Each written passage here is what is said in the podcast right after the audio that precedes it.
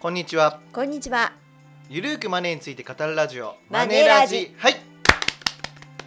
えー、第124回ということで、はい、えー、新年明けましておめでとうございますそうですね。うんおめでとうございます。おめでとうございますはいまあ今年もねマネラジが継続できたということでそうですね。うんはい。実はねこのマネラジははい。 2016年の8月からやっているということで結構もう五年以上。 5年半ぐらいになりましたかねそうですね。はいね最初の方はなかなかね音も曇ったりとか、はいまあ、結構音がでかいとかねうんいろいろとねこう感想にも書かれてましてあ、そうでしたね。ははいい。で最近もねはい。あのいろいろと感想を投稿していただいてまして、はいちょっ。と読みますけども、はい。えっとね2021年の11月12日に高梨蓮さんという方がねはい。 「えーゆるーくいい感じに聞ける」っていうタイトルではい。 100回以上あるけどとうとう全部全話聞いている 嬉しい。そうめっちゃテーマ広くて面白い軽く説明してるけどこれめっちゃ下調べしてから喋ってる合わない人はいるだろうけど個人的には最高におもろかったレビューで言われてた BGM が大きい件は BGM とか流れてた冒頭しか聞いてない聞いてなくないとなった本文聞けよという感じであらーちょっと怒っていただいてるということで いや、本当ありがとうございます。嬉しいですね。はいまあ合わない人はねいるかもしれませんが、まあまあまあ、そこははね。い、頑張ってね、はい。あはいのー好きな人にはねうん届ければいいなと思っていう感じでやっております。はい。はい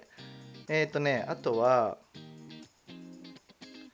えっ、と12月の2日ですね去年の、はい。えータイトル「女性の吐息が気になりすぎてあら」最近知って拝聴させていただいてます。はい。とてに勉強になる内容なのですが相槌を打たれる打たれたりする際の女性の方の吐息がすごく大きく入り込んでスムーズに聞けませんこれからも応援しています改善よろしくお願いしますとはいういことで、、申し訳ないです。あのー、えー、それは真摯にね、受け止めておりまして。ライトナルさんって方ですねそうですか、申し訳ありません、本当に、はいあのー改善していきます真摯にはい、改善していきますので、はいえー、っとねあとはですねえー12月の23日になやりさんという方がはい。ためになるけど語尾が伸びる話し方が鼻につきますということであどういう話し方なんだろうな難しいですねら、まあ、でも、それもね、はい気をつけて。改善したいと思いますはい、改善したいと思います。はい、そしてですね、えー12月の29日に音質改善希望というタイトルでおーミッタソさんですね、はい、えーめちゃくちゃためになる番組ですだけどうん音がこもっていてクリアでなく昭和のカーラジオみたいな音質 で音量も小さいのでとても聞きにくいとあらら、すごくいいことを言ってるので、はい、はっきりとした音で聞きたい改善を期待しておりますということではい、一応ね、あのーソニーのねマイクを使って話してるんですよ。うん、うん、で、なんでしょう音が曇ってるっていう感じではないと思うんですけども、まあ、ちょっでもとね,、そういうふうに聞こえるってこそうとでですすもんねね。、はい、昭和のカーラジオということですいません。すいません、はいまあ、ちょっと音はね大きく聞こえるようには調整しているんですけども、はい、まあ、ちょっとここはね改善していきたいと思っておりますということで、はい、ご意見いろいろね、ありがとうごあざりがとうごいざいま。ますす。結構ね、あのーまあ、常にマネラジがビジネスカテゴリーでは上位に来ているので、はい、あのー新しくね聞き始めたっていう風な感想もたくさんいただいておりまして、うんもう嬉しく思っておりまそすう。ですね、ありがとうございます。まあ、今言ったねあの、はいご意見なども参考にして番組作っていきたいと思っておりますので、はいまあ、引き続きねあのこういう、えっと、ポッドキャストの感想で投稿していただいてもいいですし、はい、えっと、メールを送っていただいてもいいですし、はい、あとは僕らツイッターをやっておりますのでそちらにね、あのリプしていただいてもいいので、はいまあ、ぜひお声を聞かせていただければと思っております。はい、はい、ということで、えっと、本日のテーマなんですけども、はい、まあ、以前ですね「マネアンデュー TV」でファイヤーにおける4つの問題点っていうのをやったんですよ。はい、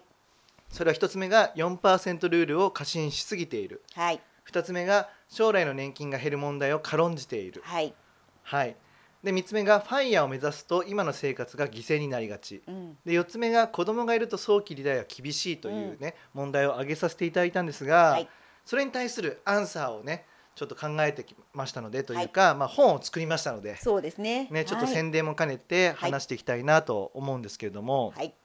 はい、まあね実は本がですね、はい、漫画と図解初めてのファイヤーということではい、昨年のマネラジでちょっと宣伝させていただいたものですが、はい、まあ、宝島社からうん出ております、はいでこちらはですね主にサイドファイヤーに特化した、はいね、あのファイヤーの実践書になっているということでそうですねはいまあ、先ほど言ったねファイヤーにおける4つの問題点に対するアンサーを考えた、まあはい、実践書になっているということになっております。はいまああのサイドファイヤー目指す上でどういうふうに具体的にしたらいいかっていう、まあ、そのロードマップをねあのお示ししてるんじゃないかなとはい、思ってますね。そうですね、はいであの4%ルールを、まあ、か過信しすぎているっていうところからちょっと話していきたいんですけどうも、んまあ、あの4%ルールっていうのは、まあ、あの4%で運用を続けて、はいで取り崩しも4%以内であれば、資産のですねはい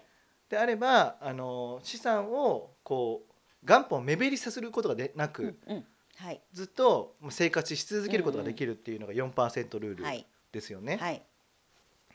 い、いですけどね。はいそう例えば年間の生活費がえー300万円だとすれば、うん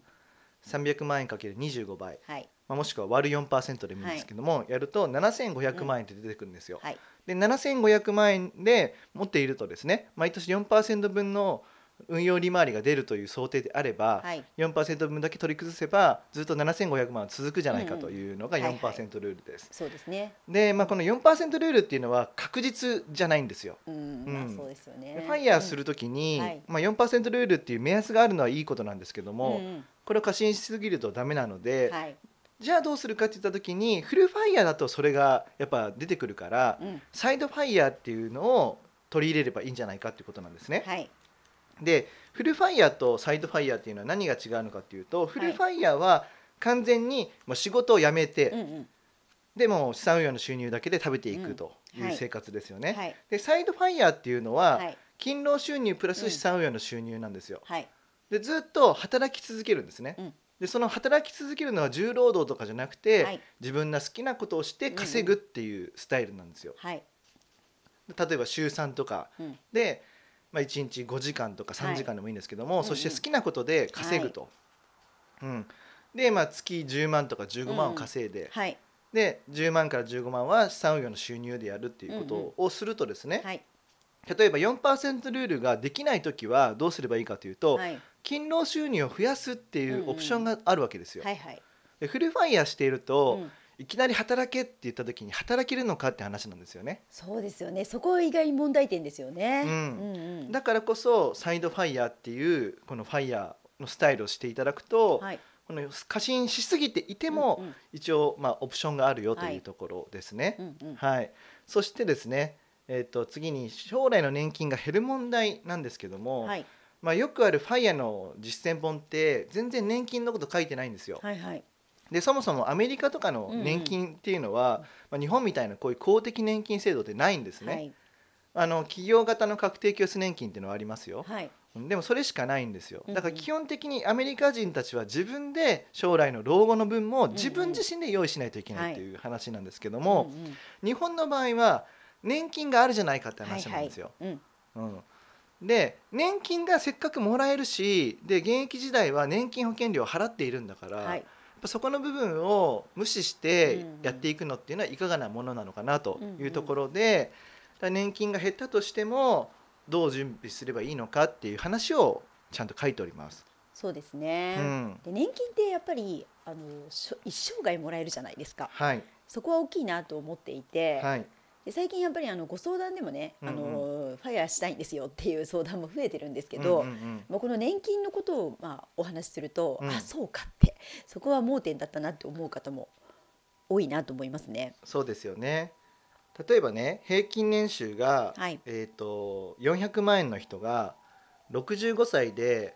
どれぐらいもらえるのかって言ったらですね、えー174万円年間で年金がもらえるんですよはい、 65歳で。でこれがじゃあ30歳になったらいくらになるのかというと96万円なんですうね。ん、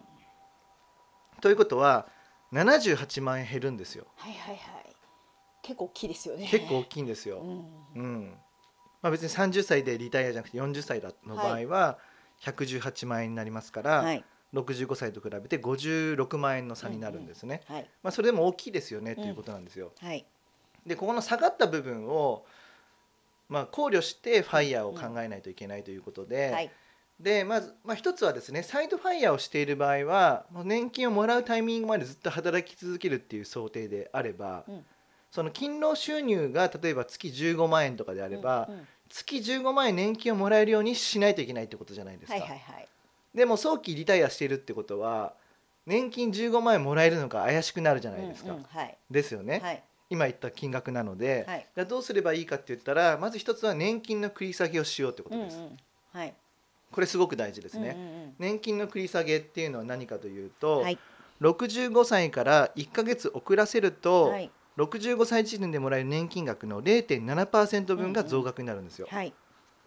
ということは70歳までこれ繰り下げるとですね、42%増額になります。これ大きいですよね大きいです42%ってねかなり大きい、うん、 75歳まで繰り下げることもできてそうすると84%増額になるんですよ。ね、75歳かと思いながらも、まあ、うん84%も増えるのかっていうそうそうそうそうすごいなと思いますよね。そうなんですだから、うんうん皆さん好きな仕事をして稼いでいくわけじゃないですか、はい、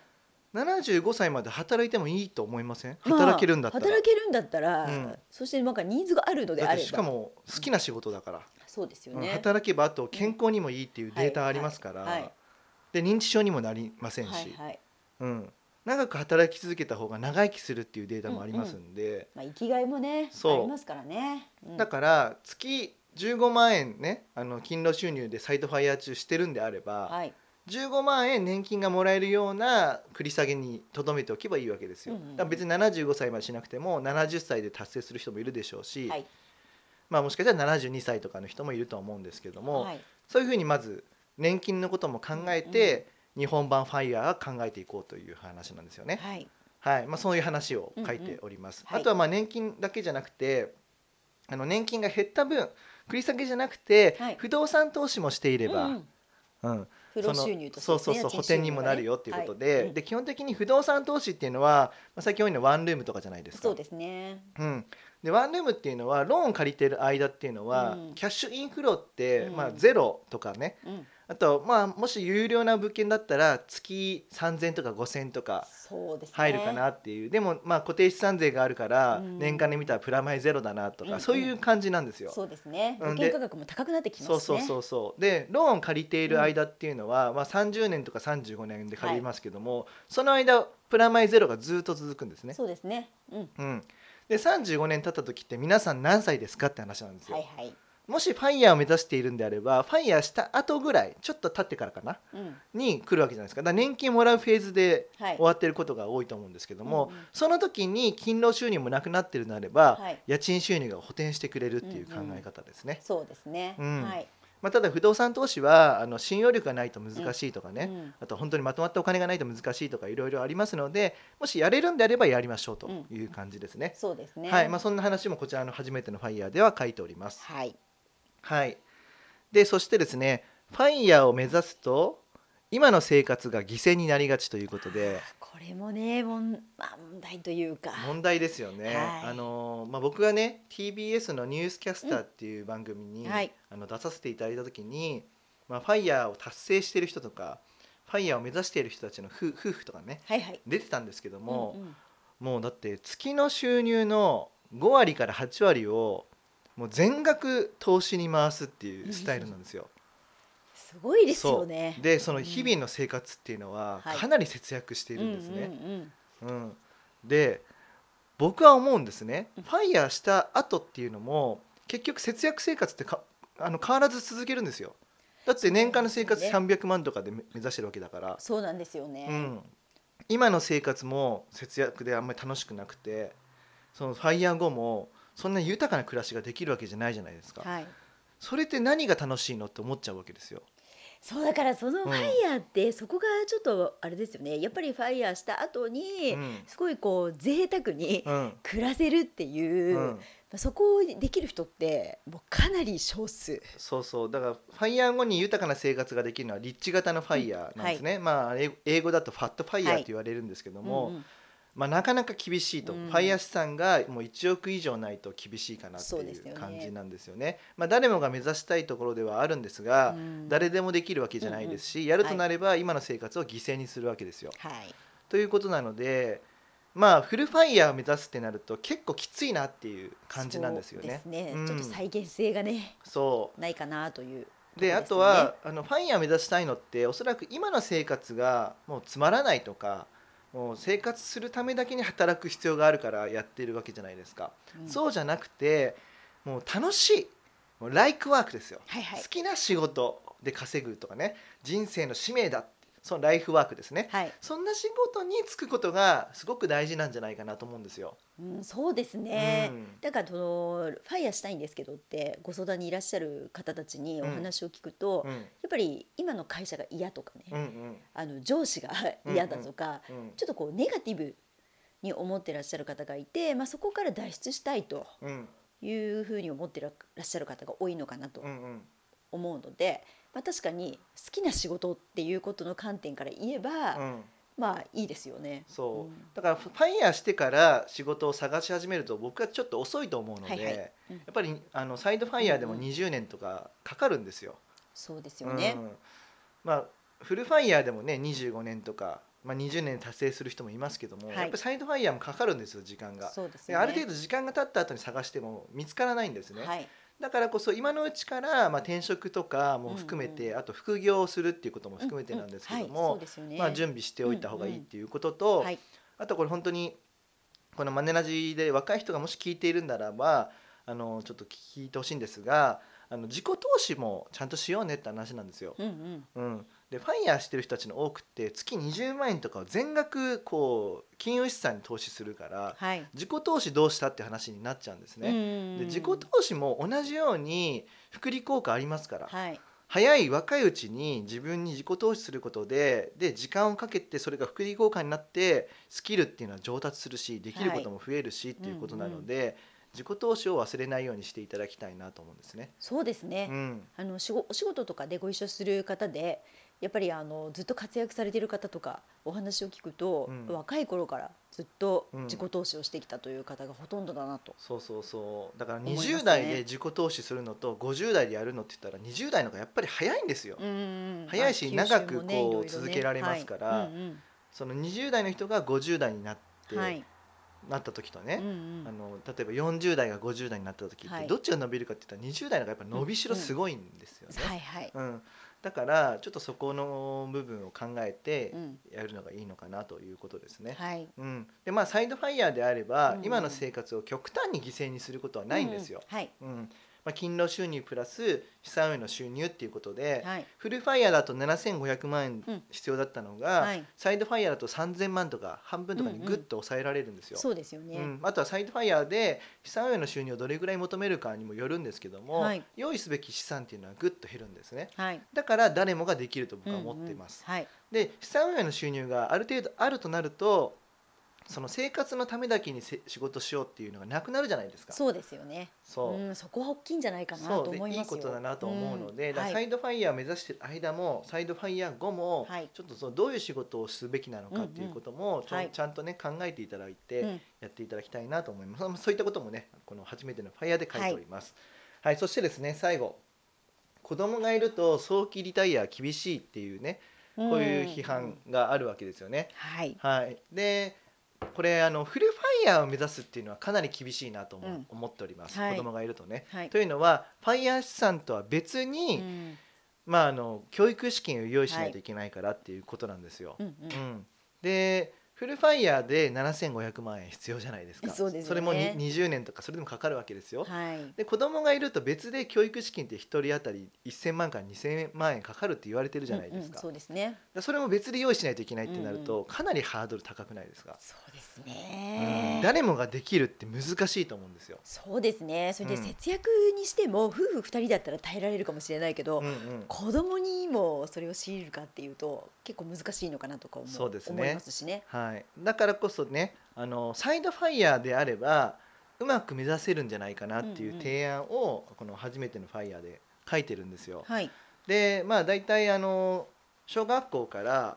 えー高校までは公立で、はい。まあ、大学は私立とかでもいいんですけども、うんうんそういうルートで考えた時には、はいえっと小学校の間は月3万円ぐらいが、うんまあ、毎月家計から出ていくんですよ、はい教育費として。はいこれは習い事とかも含めてですよ。はいで中学校とか高校になると月4万円がこう出ていくはい、ようになるんですね今うんうん平均のデータなんですけどそうね。ですねこれね、はい文部科学省が出してるねそうそうデーそうそうタですよねで大学に関しては、まあ、300万から500万が4年間でかかるんですね。はいで大学のお金っていうのは毎月払うっていうよりはこれ半年に1回の振り込みなんですよ。そうですよねで入学金も結構かかるしっていうことで、大学に関しては毎月の家計費からやりくりするの難しいんですねはいだから大学のお金に関してはその子供が18歳になるまでに貯めておかないといけないっていう話なんですよ、はい、でこれをサイドファイヤーと並行するためには考えないといけないんでうんすうんうね、ん、うんだから毎月3万とか4万っていうのが教育費と出ていくから、はいその間どうするんだって話、だからその間に例えば収入を増やせないはいであればサイドファイヤーの時期をこう遅らせるっていうこと、んんんまあ、そこからさらに節約するっていうのは難しいかなとそ思っうでてすます。でね、うんうんあとあのサイドファイヤーするってことはある程度資産があるわけじゃないですか、はい子供が大学になる時ですよねそうですねうん、その時になんか子供にね奨学金を借りさせるっていうのはこれちょっと違うかなと思うんですよ。うんなんでそもそもあの給付型の奨学金は審査通らないですね、うんだって資産があるっていうのを記入しないといけないから、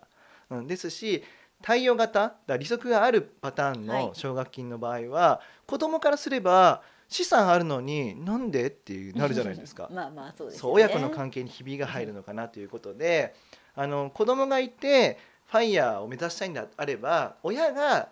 その教育資金を準備しないといけないのかなというところなんですよね。うんうんでもそこはサイドファイヤーであれば目指すことはできるのかなとうんうんいうことです。まあ、早くあのサイドファイヤーを達成したいとなるとかなり無理はあるんですけどもちょっと時期を遅らせたりとか、はいあとはまあ副業とか、うんそういうのを踏まえて、はいまあ、やっていただくっていうのがいいのかなと思っております。はいまあ、こうやって見るとね結構こういう問題点とかたくさんあってうんうんうんそこをうまくクリアしながら日本でできるファイヤーなんだっていうのを考え抜いて作ったのがはいこちらの初めてのファイヤーということではいいかがでしょうかいかがでしょうかそうねでまああの今日説明してなかった例えば投資信託はどれを選べばいいのかとか積み立て NISA イデコとかそういうどういうふうに使えばいいのと かね、はいあと ETF とかもあるじゃないかとありまかす、よね、はい、米国株の個別株とか、まあ、先ほどちょろっと話した不動産投資とかそういう投資術だったりとか、おすすめの銘柄っていうのもこちらには、ね、あの図解で解説しておりますので、うんうんはいはい、非常に分かりやすい一冊になっているといったところでございます。はいはい、どうでしょうか。ね、もうやっぱりあの、まあ、早期リタイアするかしないかっていう問題はちょっと置いといたとしても、うんうんまあ、多くの方がその経済的自立っていう意味では、うんうんあの目指した方がいいのかなとうん、思うんですよね。はい、でそこを目指す上でも、まあ、結構参考になるように、はい、まあ、書いてるかなとは思いますけれども。そうですね。はい、であとはあの他のファイヤー本とはちょっと一線を画したいなと思ったんで、あのファイヤー後のことも結構書いたんですよ。うんうんうんううんで4%ルールで取り崩すと元本減らないっていうの話はあるんですけども、はいまあ、それだけじゃなくて最後はあの全部使い切ってしまおうっていう考え方があってもいいと思うんですよ。はいはいそうですよね。うんうんでこれはね「あのーダイ・ウィズ・ゼロうんはい」っていう本があってその本に僕すごく、まあ、インスパイアを受けまして、はいあすごいそうだよなと。うんうんでなんか相続で子供に資産を残すっていうよりももし子供に資産を残したいんだったら贈与した方がいいって話も書いてあるんですよ。うんうんうんでこれはねあのどういうことかっていうとあの例えば相続してあの得られるお金っていうのは親が例えばじゃあ85歳で死んだっていう時に自分は何歳かって言ったらうんうん60歳とか、まあ、55歳とかそういう年齢になってるわけじゃないですそか。うですね。でその時にお金が、まあ、多分必要ではあると思うんですけども、うんうんその時のお金の価値と、はい例えば30代とか40代もうちょっと若い時のお金の価値ってどっちが高いかって言ったら、若い時の方が高いんですよ。うんうん、それは30代40代の方がお金がないし、うんあその上であのやりたいことも多いからなんですよね。そうですよね。うんあとあの体も動くじゃないですか。そうだからお金を使った時のリターンが高いのが、はいやっぱり若いうちなんですよね、うんうんだからあらかじめお金を残したいっていうふうに考えてるんだったら贈与すべきなんですよ。うんうんうんうんうんでそれ以外はもう基本的には自分のために使うってことなので、はいゼロにしていけばいいんですよね、うんうん例えば自分の寿命、い平均寿命を長短にすると怖いんだったら平均寿命をプラス5歳とかにしてそおういてですね。ははいい。、でちょっとずつこう取り崩していこうっていうようなそういう話だったりとかも書いておりますので、はいぜひねお手に取っていただければと思っております。はい。はいというわけでね、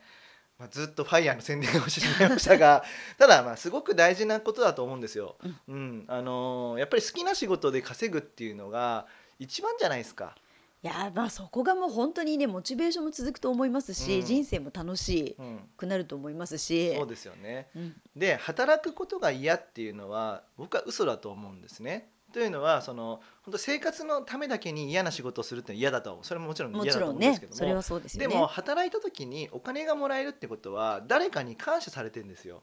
うん、だからすごくそれって大事だなと思うんですよお金の向こうには人がいるっていうね、はいはい本もなんか本もありますよそうね有名じゃなはいでいすか、有名ですよねそうなんですお金を自分に払ってもらうってことは向こうに人がいてその人に感謝されてるんですね、うんで自分が社会貢献してるわけですよ貢献してるわけなんですよね、はいそれにもらってあのお金をもらってますから、うん幸せなことなんですよ本当は、まあそうですよねうん人からこう必要とされてるっていうのはねそ本当に生きる実感というかううんありますかだらねからそういうのをこ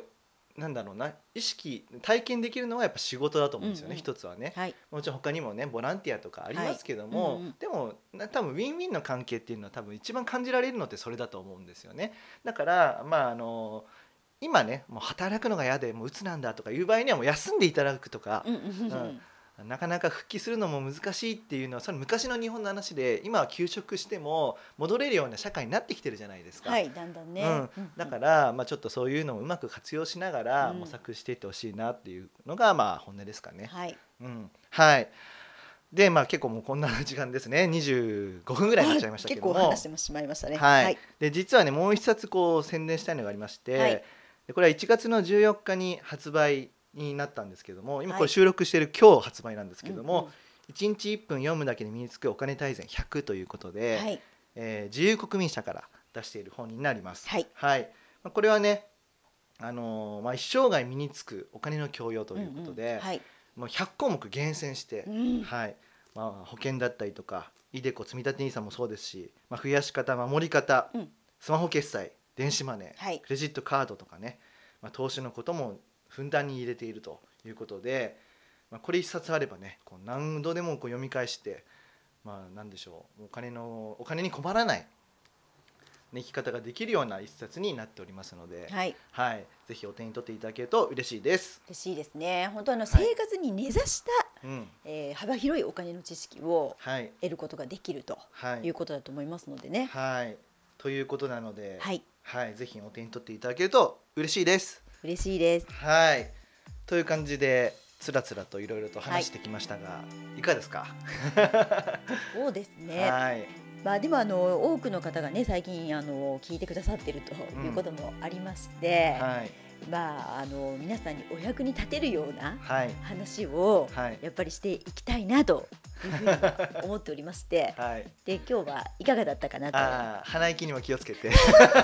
どうでしたかね、どうでしたでしょうか。 はい、一応気をつけてみたんですけど、相槌の時にね鼻息が入るっていうことでね、そうですね。はいまたなんか何かあったらコメントをはいいただければと思いますので、すいません、は、はいいあの耳障りがないようなね、はいこうラジオを目指してね、あの引き続きやっていきたいなと思っておりますので、はい、はい、まあ、引き続きね、あのーこちらのポッドキャスト、ね、登録していただいたりあとは YouTube にもアップしてますので、はいまあ、YouTube のチャンネル登録でもいいですしあとはですねたまにボイシーでも過去のマネラジオを放送する回もそあうりでますすのねで。はい、まあ、そちらも見ていただきたいですしあとは今日のね「ファイヤーにおける4つの問題ってマネアン TV でやってるんだという場合ねあ知らなかったという方はぜひ見ていただければと思っております。はい、はいということで、あのー本年もね、はい引き続きよろしくお願いいたしますよ。ろしくお願いいたします。はい、えー株式会社マネーユーの提供で頼口大輝と高山和恵がお送りしました。またね See you!